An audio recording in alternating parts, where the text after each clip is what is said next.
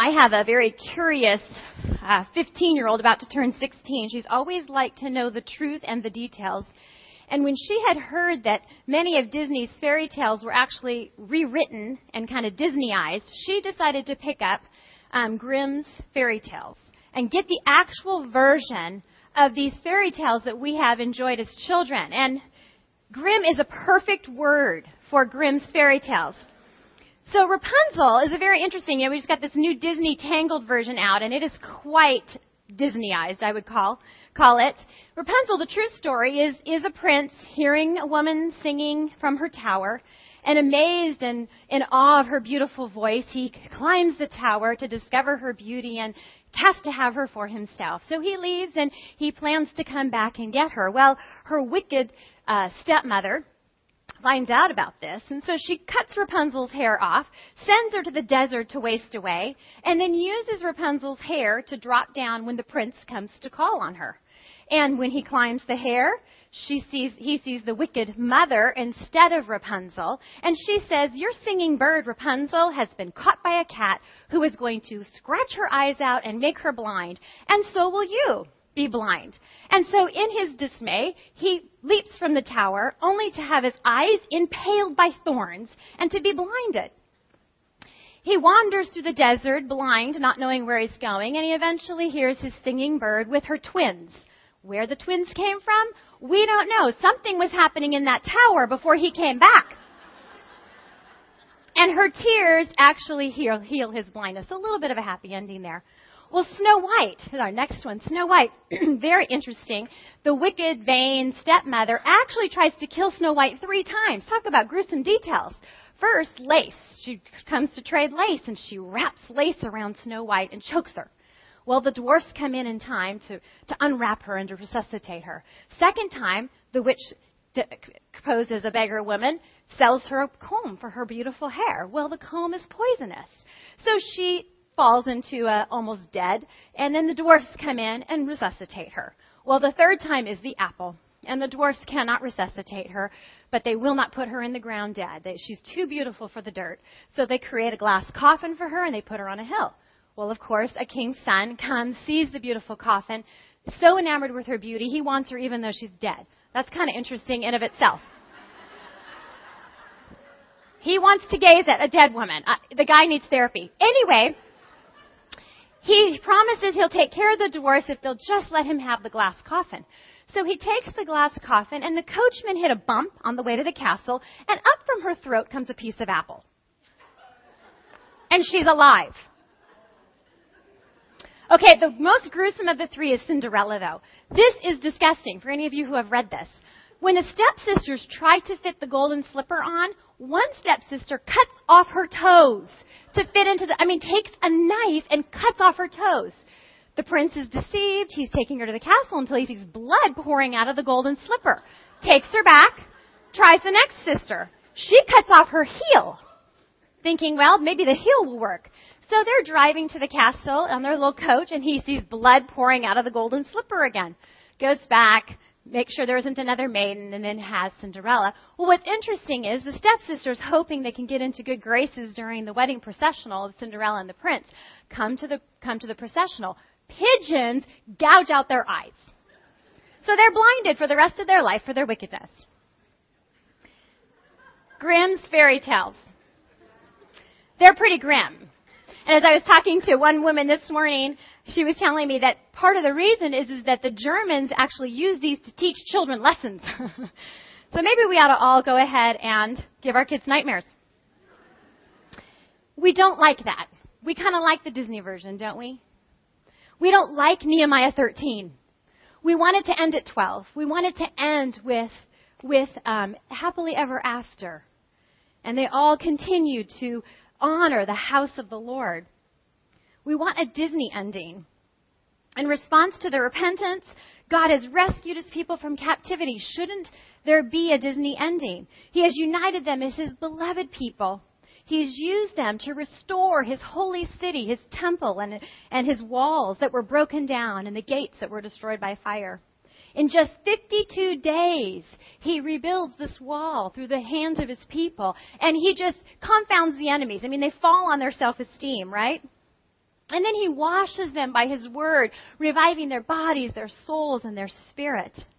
In response, they commit to observe all his laws and to keep his commandments. They promise to not neglect his house. And we saw this great time of pausing and purifying and participating in celebration. In fact, the joy was so strong it was heard from far away. With such restoration, such rebuilding, such revival, why doesn't it end at 12? Wouldn't it be great? In fact, maybe that's why some people left between, aren't here this morning. They wanted to end. After such a solid dedication to not neglect the house of the Lord, why are they neglecting the house of their God? I think there's something in here, just as Grimm's fairy tales are intended to teach a lesson with the gruesome details, we have a lesson here.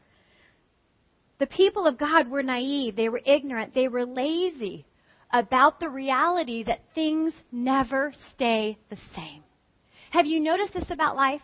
Things don't stay the same. Life is constantly moving. There are three forces at work all around us right now, inhabiting every moment around us, every space of this earth. It is our restlessness. Our restless hearts are constantly moving. Even though we try to resist change, we change. It is the enemy of our soul who is at work, trying to undo the work of God, which is also at work, transforming us into his image. So we have three things happening all the time around us, three movements, and we cannot stay static. What is restored, what is rebuilt, what is revived will not stay that way unless we are proactive, intentional about moving forward. C.S. Lewis puts it this way there is no neutral ground in the universe. Every square inch, every split second is claimed by God and counterclaimed by Satan. Oh, Lord Jesus, help us see this reality in our life. Israel was either too casual or prideful about this reality.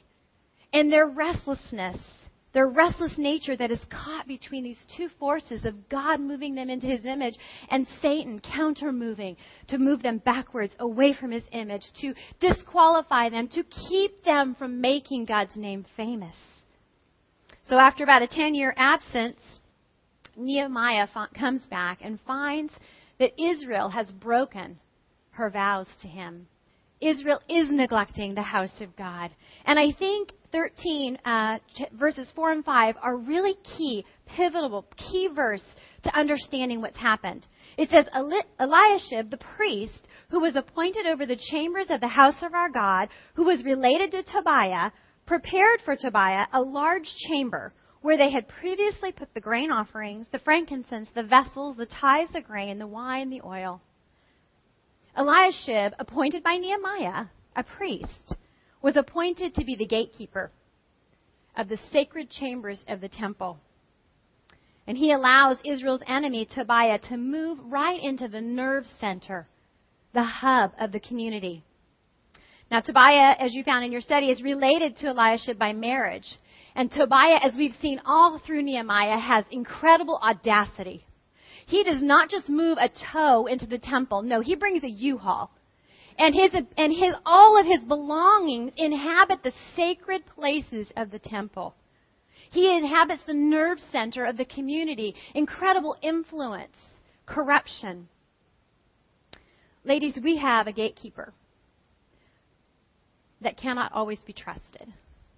Our gatekeepers are flesh. Now, with our flesh, we can glorify God. You know, the tongue can glorify God or curse. With our bodies, we can present them as a holy and living sacrifice. But we also have a flesh that, if it's unchecked, it will let our relative, sin nature, move on in and take what God has rebuilt, restored, and revived and overpower it with the things of sin if our flesh does not submit to the Spirit of God that indwells the temple that we are, that big toe of sin nature will move on in and bring everything with it. And we will no longer make God's name famous. If we are naive, if we're ignorant, if we're casual about this gatekeeper, our flesh, we will, like Israel, compromise the community of God. We will compromise our commitments to God what is restored, what is rebuilt, what is revived, will not stay that way unless we're proactive. We are always moving. Satan is always moving. Thank you, Lord, you are always moving. Which direction will we move as we move away from this study of sister to sister and from Nehemiah? I think we've got some great lessons to see about how crucial this is. First, we see this keeping of community that's being compromised. On that day, Nehemiah 13, 1 through 3, on that day, they, Israel, read from the book of Moses in the hearing of the people. And it was found written that no Ammonite or Moabite should ever enter the assembly of God, for they did not meet the people of Israel with bread and water, but hired Balaam instead to curse them. Yet our God returned the curse into a blessing. As soon as the people heard the law, they separated from Israel all those of foreign descent. Again, we see that they were moving away from keeping community because they weren't constantly moving forward in keeping community. And so the Moabites and the Ammonites are now involved in the assembly of God, which means they're being intimate. They're in leadership. They have influence. It doesn't mean that they're like equated to our churches, that they're visitors. It means that they're in a place of influence and intimacy. And God is very clear no, these Moabites and these Ammonites are the enemies of God. In their unconverted nature, they are your enemies. Remember what they did to you. Not only did they not meet you with expected desert hospitality, they went further. They tried to curse you. I have protected you by turning their curse into a blessing. Why are you letting them into the intimate life of worship?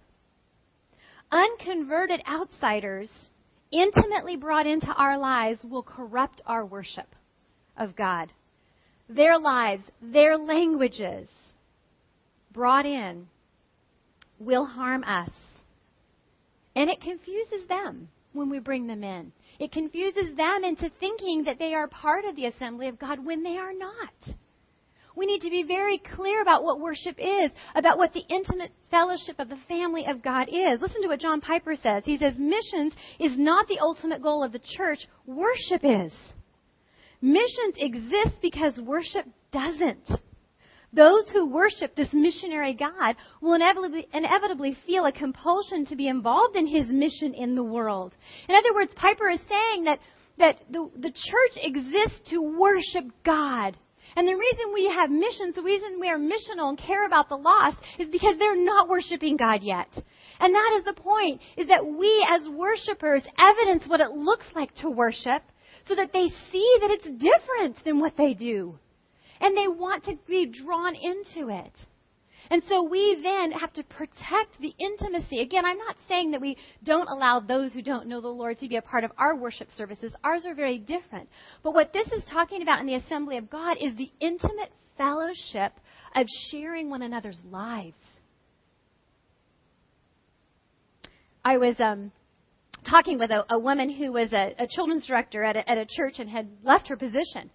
And she was sharing with me why she left her position. And she said one of the reasons was is that the philosophy and the practice of the church had changed. And she had been told to bring in non-believers into the Sunday school classrooms to teach the children. Because this was a new mode of evangelism is to bring them in and to give them a feel for what it's like and that, that somehow then they'll incorporate themselves. And that's how we'll evangelize. That is not biblical, not Old Testament or New Testament. Paul in Corinthians says that the non believer should be shocked at what we do. He should be uncomfortable unless God is drawing him in. It is not our goal to use the church to bring people into the intimacy part. It's the goal of the church to worship God in such a way as to make his name famous. So that those who are being drawn to him see us, see something different, and are drawn in, like we saw with Ruth. God is not a racist, He's a heartist. He does not he does not push foreigners out. He loves the foreigners. He tells Israel to be kind to the foreigners, to leave food for the foreigners. But he wants the foreigners to remember they're foreigners so that they will desire to be worshipers and then be converted by the true worship of the church. We must know this. We must not be naive that if we bring foreigners into the intimate parts of our lives, we will corrupt our worship. Are we to love the non believer? Of course. Scripture is just complete with all kinds of passages about loving those who don't know Him. But we can be a friend to them without having them be intimate with us. We must not ignore the scriptures that say bad company does corrupt good morals and that a little leaven does ruin the whole lump. I was remembering being in junior high and this is before I was a believer, but I was really committed to purity. I think I had grown up in a religious background that, in my mind, without ever even discussing it, I was going to be pure when I got married. And I was running with a group of girls who were going a different direction. And I remember the day they sat me down, both girls, and told me that they were sleeping with their boyfriends, you know, as seventh graders, eighth graders. And I remember being so shocked and trying to hide my shock. And this one girl whose house I was at was eight doors down from mine. And from that little walk from her house to my house, by the time I got to my front door, I had rationalized in my mind that I had been making purity way too big an issue. In eight doors, eight houses, my mind had already gone there. Ladies, I am still a big junior higher, and so are you. And when we have too much intimacy with people who are outside the assembly of God, it will corrupt our worship. Our worship will go from being dog worship to cat worship, and then from cat worship to sin. We must be careful about who we share the intimate details of our lives with, that they are people that direct us to worship Him, to make His name famous. If not, we will lose our God given purpose of community to be set apart to make His name famous. Now, as we continue in 13, we find that a much deeper issue was even at stake than foreigners in the assembly, foreigners in the intimate life of Israel. They weren't keeping their commitments. And if we look at our own lives, we will see that our lack of commitments actually lead to bringing in the foreigners into our lives. I also found Nehemiah 13:10 that the portions of the Levites had not been given to them, so that the Levites and the singers who did the work had fled to their fields. So even before this foreigners, we see that there was a lack of commitment to the work of God, to the temple being a holy dwelling place. They were being casual about their commitments. These Levites were forced to flee the country because they couldn't do their duties. They weren't supported, so they had to make a living and they had to go back to their farms. Ladies, when we don't support the work of God in this world, enemies invade. And corruption happens. Our casual approach to community life, serving, giving, has serious implications. God has given every one of you a spiritual gift, more than one, intended to be used for His glory. You are His workmanship, created in Christ Jesus for good works that He has planned. And when you don't serve, the body of Christ is missing its foot, it's missing its leg, it's missing its spleen, and trouble happens when we don't keep our commitments to have our lives be about the kingdom, there is trouble. There is big trouble. We become anemic in the work of God. I love how Francis Chan puts it. He treasures us, God, and anticipates our departure from this earth to be with Him. And we wonder, indifferently, how much we have to do for Him to get by. Ouch. This is what happens when we're not about the work of the kingdom. These gifts that God gives us are for the each others. The priests were to stand between God and his people and bring reconciliation. The priests were to stand between people and people and bring reconciliation. Some of these offerings were because of sin within the body. And they're fleeing. And there's no more reconciliation between God and his people and people and others. Do you realize, ladies, when we don't use the gifts that God has given us, we are harming his name being famous. I mean, he will make his name famous in spite of us, but we don't get to be a part of it. And we're hurting our brothers and sisters, what they had done to their brothers. I remember moving to Reedley as a young mom, and I had been very involved in junior high and high school ministry, and and then I had had a baby, and we moved, and all of a sudden I was without ministry. I didn't know what God wanted me to do, and alone and at home for the first time, and I must have spent a year, well, it wasn't that long, it was a few months, of just sobbing. And Jeff would come home from work and I'd make him walk the block with me and I'd go, me, me, me, me, me, me, me.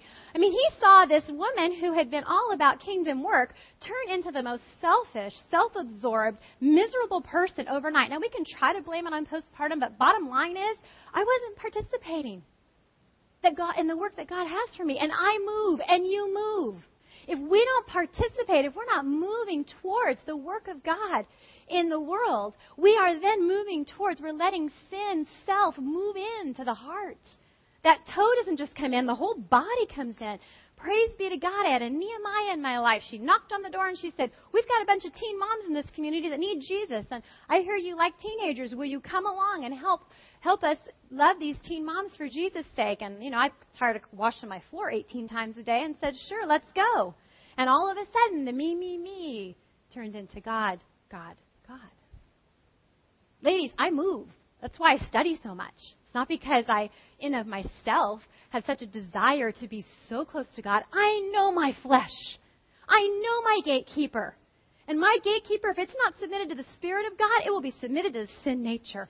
And so I need to study three, four hours a day because I am that sinful. My flesh is that strong. I know my gatekeeper. And if my gatekeeper, my flesh, is going to worship God with its members, I have to submit to being about His work. They were just too casual.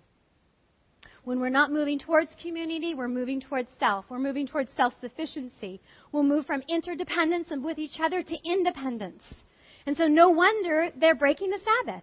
They've moved from interdependence to independence. And when we move from independence, then we have to trust ourselves, don't we? We can no longer take a rest and trust God for the harvest trust God to provide our needs. We now have to take back every moment and we have to provide for ourselves. So, of course, breaking the Sabbath happens. And so, this is what Nehemiah sees. And we need to remember, ladies, about this rest and about this trust that the world will continue to trade. We will need to guard our rest. There will be a fight. For those of you that God has impressed Sabbath rest in your hearts, you will not be applauded for it. Merchants will stand outside the gate um, shaking their little trinkets right at you. Family members, my own family saying, "Can we do this? Can we do that? Can we?" Do? I'm like, "It's your deal with the Lord. You take it to the Lord." But it's amazing how quickly, even within our family, that we're turning it into lists because things are waiting out the door. Our sin nature says, "No, no, no. You can't rest and trust God. You got to fight. You got to you got to demand for yourself." And so we see this trading. So these, this fish gate that was to be fishers of men is now a trade gate. So instead of fishing for men, instead of being the glory of God and making his name famous by their obvious rest and trust in him, now they're trading. And they become traders with men instead of fishers of men. So, of course, in comes marriage. Marriage is no longer an apologetic, no longer about a godly legacy. And Nehemiah in 23 and 24 sees that the Jews had married women of Ashdod, Ammon, and Moab. And get this half of their children spoke the languages of Ashdod, and they could not speak the language of Judah. So serious is the community of God based in marriage and children. Who do we think we are that we can take it lightly? In fact, he says, Solomon, in all his wisdom and as much as that God loved him, he blew it. Who do you think you are that you can intermarry and keep God's community clean? Your kids are going to speak foreign languages. They're going to speak the language of the world. They babbled these language, languages, and it meant a steady erosion of thinking. No longer expressing themselves and thinking through the Word of God, they're now paganized. And it made me think of what Jesus said But if your eye is bad, your whole body will be full of darkness. If then the light in you is darkness, how great is the darkness? No longer submitted to the Word of God, no longer knowing the language of Judah, the Word of God. Their eye is dark, and their community is dark. It is amazing to me that a single generation's compromise can undo centuries of what God has done. Do we not see it in our own country? A single generation. How serious is it, ladies, that we gatekeep? For the sake of our children, our spiritual children, if we are naive, if we're ignorant, if we're casual about our gatekeeper, this flesh, we will miss our God given purpose as His community to be set apart to make His name famous. And what I love about this chapter, my favorite part, is that although we move, God, is, God moves too. And He loves His people enough to send Nehemiah back. The Lord disciplines those he loves, doesn't he? Nehemiah 13, 6 through 9. And I asked leave of the king and came to Jerusalem. This is Nehemiah speaking. And I then discovered the evil that Eliashib had done for Tobiah. And I was very angry, and I threw all the household furniture of Tobiah out of the chamber. Then I gave orders, and they cleansed the chambers, and I brought back there the vessels of the house of God with grain offering and with frankincense. God sends back Nehemiah to keep his people from being a casualty, to keep his people from undoing centuries or at least these, these 20 years of work in, in, a, in a single generation. God sends Nehemiah back with righteous anger. We need to pray, ladies, for Nehemiahs in our life. I talked to a sweet friend yesterday who had a Nehemiah experience, and, and thankfully she's in such a sweet place with the Lord, she embraced it. Tears, struggle, pain. But she said, Thank you, Lord. She had someone come into her life and say, This has moved in, throw it out. Ladies, when we have Nehemiahs in our life, we need to thank them. We need to thank our Lord for loving us so much to be honest with us if a community, if we are going to be set apart for Him in the midst of, the, of a wicked generation, and ours is every bit as wicked as Nehemiah's, sin has to be dealt with immediately and drastically. We don't pet it, we don't play with it, we don't wink at it, we don't ignore it. It must be dealt with immediately and drastically. These chambers that Tobiah had moved into were sacred. It was an act of desecration what Eliashib had done. Nehemiah does not take time to investigate, to empathize, to sympathize, to get the details. No. He, in his righteous anger, and I believe it was righteous anger, he pitches everything and cleanses it. And doesn't just cleanse where Tobiah was in, he cleanses all the chambers, lest even a little bit of his breath went somewhere. What an amazing truth we need to see in that. And again, I believe it's righteous anger It's a foretaste of what Jesus did. Did he investigate or sympathize or empathize with the money changers? No. He threw their tables over. Francis Chan says, You and I are not allowed to tell God how much he can hate sin. God is the only being who is good, and the standards are set by him. Because God hates sin, he has to punish those guilty of sin. Maybe that's not appealing standard. But to put it bluntly, when you get your own universe, you can make your own standards. This is such a temptation for me to, to go on and on and to, to remind you that, that God's standards are good for you. They are for your blessing. But you know what the bottom line is? It, he's holy. So I don't, shouldn't even have to convince you of that. He deserves our worship. He deserves us to throw it out, to trust Him. I shouldn't have to appeal to your good. That's cat. I should appeal to his glory, which is dog. But the truth is, his good standard is good. And so Nehemiah brings a court case against the officials. When he says, I confronted, this means a court case. Why is the house of God forsaken? Nehemiah brings a court case against the nobles of Judah. What is this evil thing you are doing, profaning the Sabbath? And he brings a court case against the people for intermarriage. But I love this part about the Sabbath. He, this is such a cool little side note. Is kind of grim, isn't it? Nehemiah locks the gates on the Sabbath, and when the merchants park outside, he basically says, I'm going to lay a hand on you if you don't knock it off. He basically is saying, I'm coming out there to beat you up. Do you love that? How serious. He wants the people to trust and to rest in their God to know that what God has provided is enough, to rest in what God has done. He doesn't even want tempters outside the gates. And Nehemiah again brings a court case against the people for intermarriage. I confronted them and I cursed them and I beat some of them and I pulled out their hair. Eee. That's pretty grim. I mean, that's up there with cutting off your toes. You know, the stepsisters. And I made them take an oath in the name of God, saying, You shall not give your daughters to their sons, or take their daughters for your sons or for yourselves. Now, we have trouble with this, but we need to understand that this beating was probably this prescribed flogging of Deuteronomy. There was to be a flogging for this because, because marriage is an apologetic, because it is pure, and because God's name is to be made famous. The family is the center with which all of God's work flows. And this pulling out of hair had to do with shame. Baldness was a shame. Nehemiah is saying, This is the shame you have brought upon God's name. You might as well wear it. Nehemiah doesn't just throw out Tobiah and his things. I love that he purifies the storerooms and he brings back the sacred offerings. Nehemiah knows we move. And he can't just move things out, he's got to move things in. Don't miss that, ladies. Nehemiah doesn't just bring a court case against the officials, he removes them and he replaces them with trustworthy men. And I love that he replaces them with scribes and priests, those who know the law and those who love the people and intercede for the people. Nehemiah doesn't just bring a court case against the desecration of the Sabbath and intermarriage. He gets physical. He locks gates. He threatens physical violence. And he purifies priests to stand guard. Nehemiah's anger is fierce and it's practical. Sometimes we get angry, but are we practical? Do we do anything about it? I love what J.I. Packer says. If we cannot feel anger at sin, there is something wrong with us. And if we could be more angry at sin, we should be less indulgent towards it. More angry at sin, we should be less indulgent toward this. I was just sharing this with one of my daughters about confessing sin and making things right and sharing with her that when I go to someone and I say to them, I have lied to you or I have gossiped about you, will you forgive me?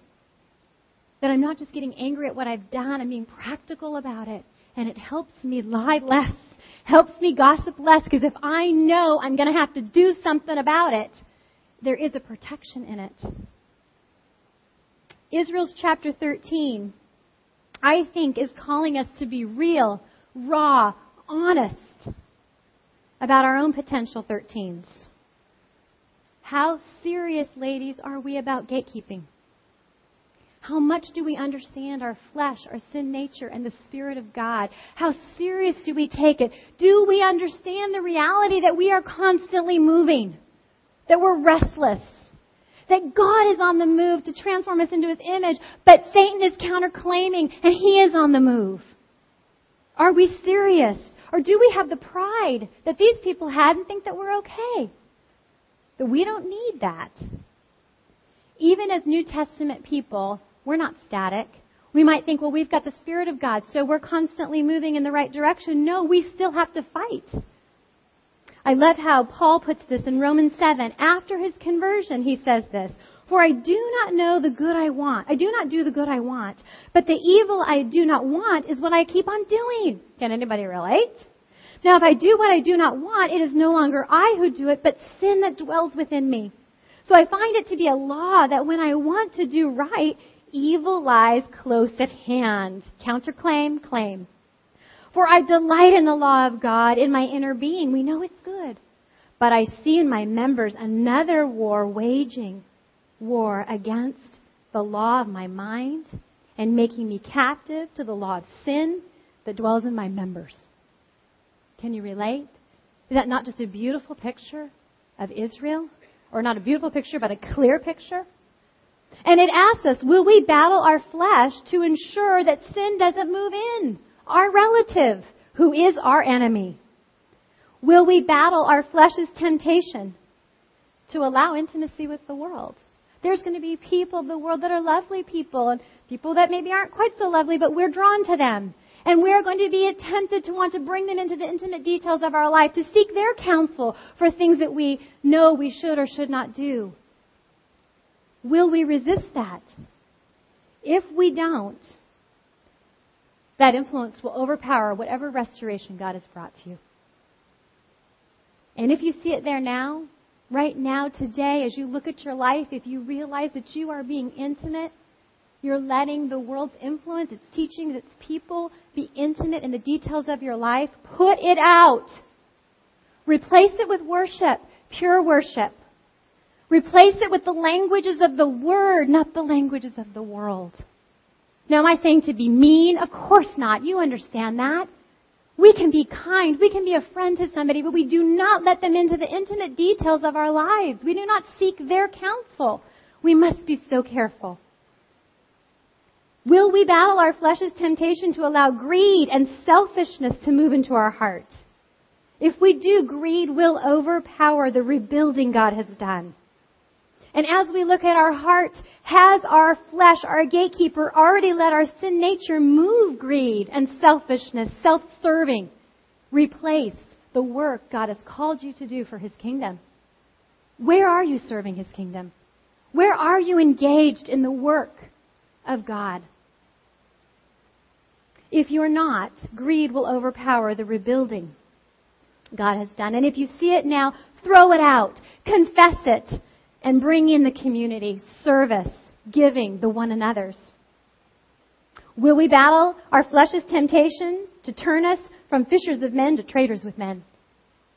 Will we act like the non-believers wrestling about, furying seven days a week, thinking it's up to us to save ourselves, it's up to us to provide for ourselves? And lose our God-given opportunity to show the world that we can rest because He's enough? Will we fight against our flesh's desire to let our sin nature replace trust and faith with self sufficiency. And if we see it now, will we, will we shut it out, lock it out, and appoint faithful men to guard it? Where we see these belongings of our enemy, ladies, we must not take time to investigate, sympathize, empathize, pet it, talk to it. No. We must bring a court case against our flesh. I have had to bring a court case against my flesh this week for allowing sin nature to bring its toe in, which it's never just its toe.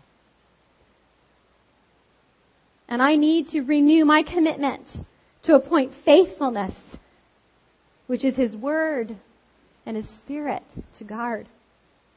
Francis Chan says it this way Christianity is simple. Fight your desires in order to please God. if we think we don't have to fight our desires to please God, we are deceived.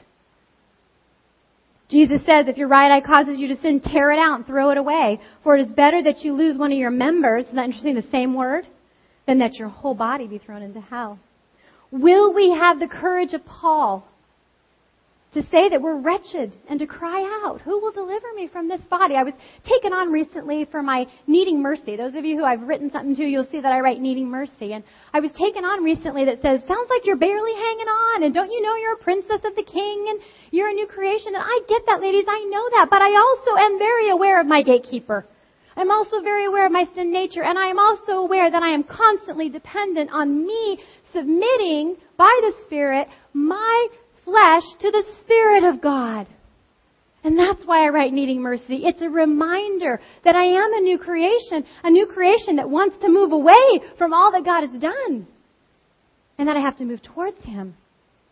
Will we, like Paul, say, Who will deliver me from this body of death? Thankfully, ladies, as New Testament believers, we get to see that God did move. The most gruesome of historical accounts is not a fairy tale. The most bloody, the most inhumane. We have been given these bloody details of our sac- Savior's sacrificial death to pay the penalty of our chapter 13. Thanks be to God. As Paul says, who will deliver me from this body of death? He immediately says, thanks be to God through Jesus Christ our Lord. There is therefore now no condemnation for those who are in Christ Jesus, for the law of Spirit of life has set you free in Christ from the law of sin and death. Yes, we've been set free from the penalty. And unlike Israel centuries ago, our very temple has within it God's Spirit guaranteeing that He will return one day to rescue us and we will no longer be struggling.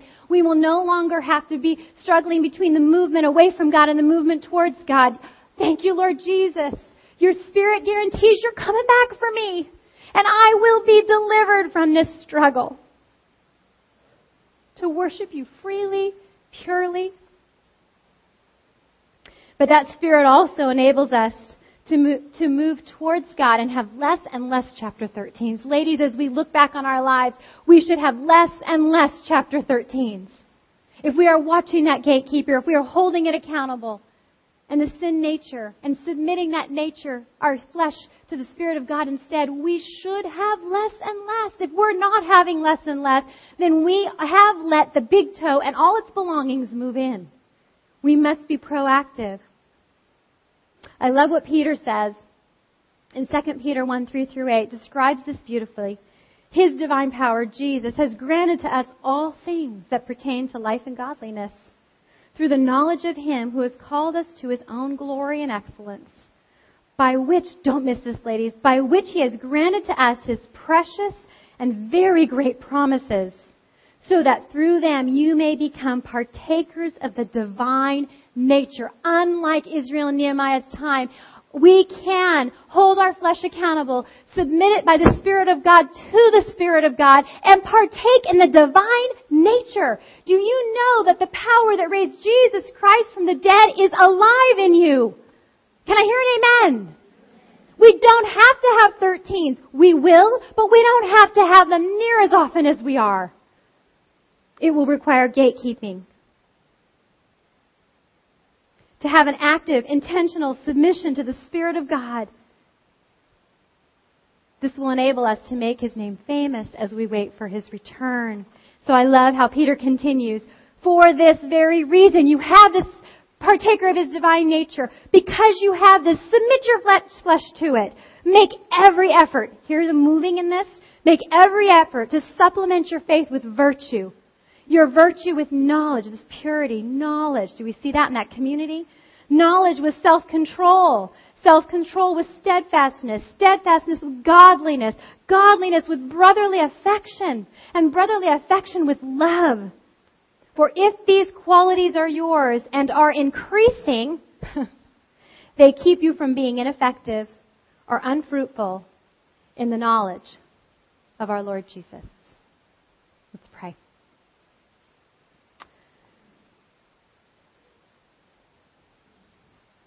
Oh Lord, I have gone from being discouraged at chapter 13 to embracing it. That the ugly details of 13 have just showed me that I cannot be naive, I cannot be lazy, I cannot be ignorant about my gatekeeper, my flesh,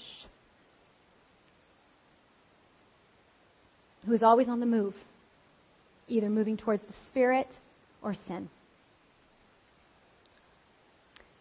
Father, we thank you that although we are restless and constantly moving, so are you.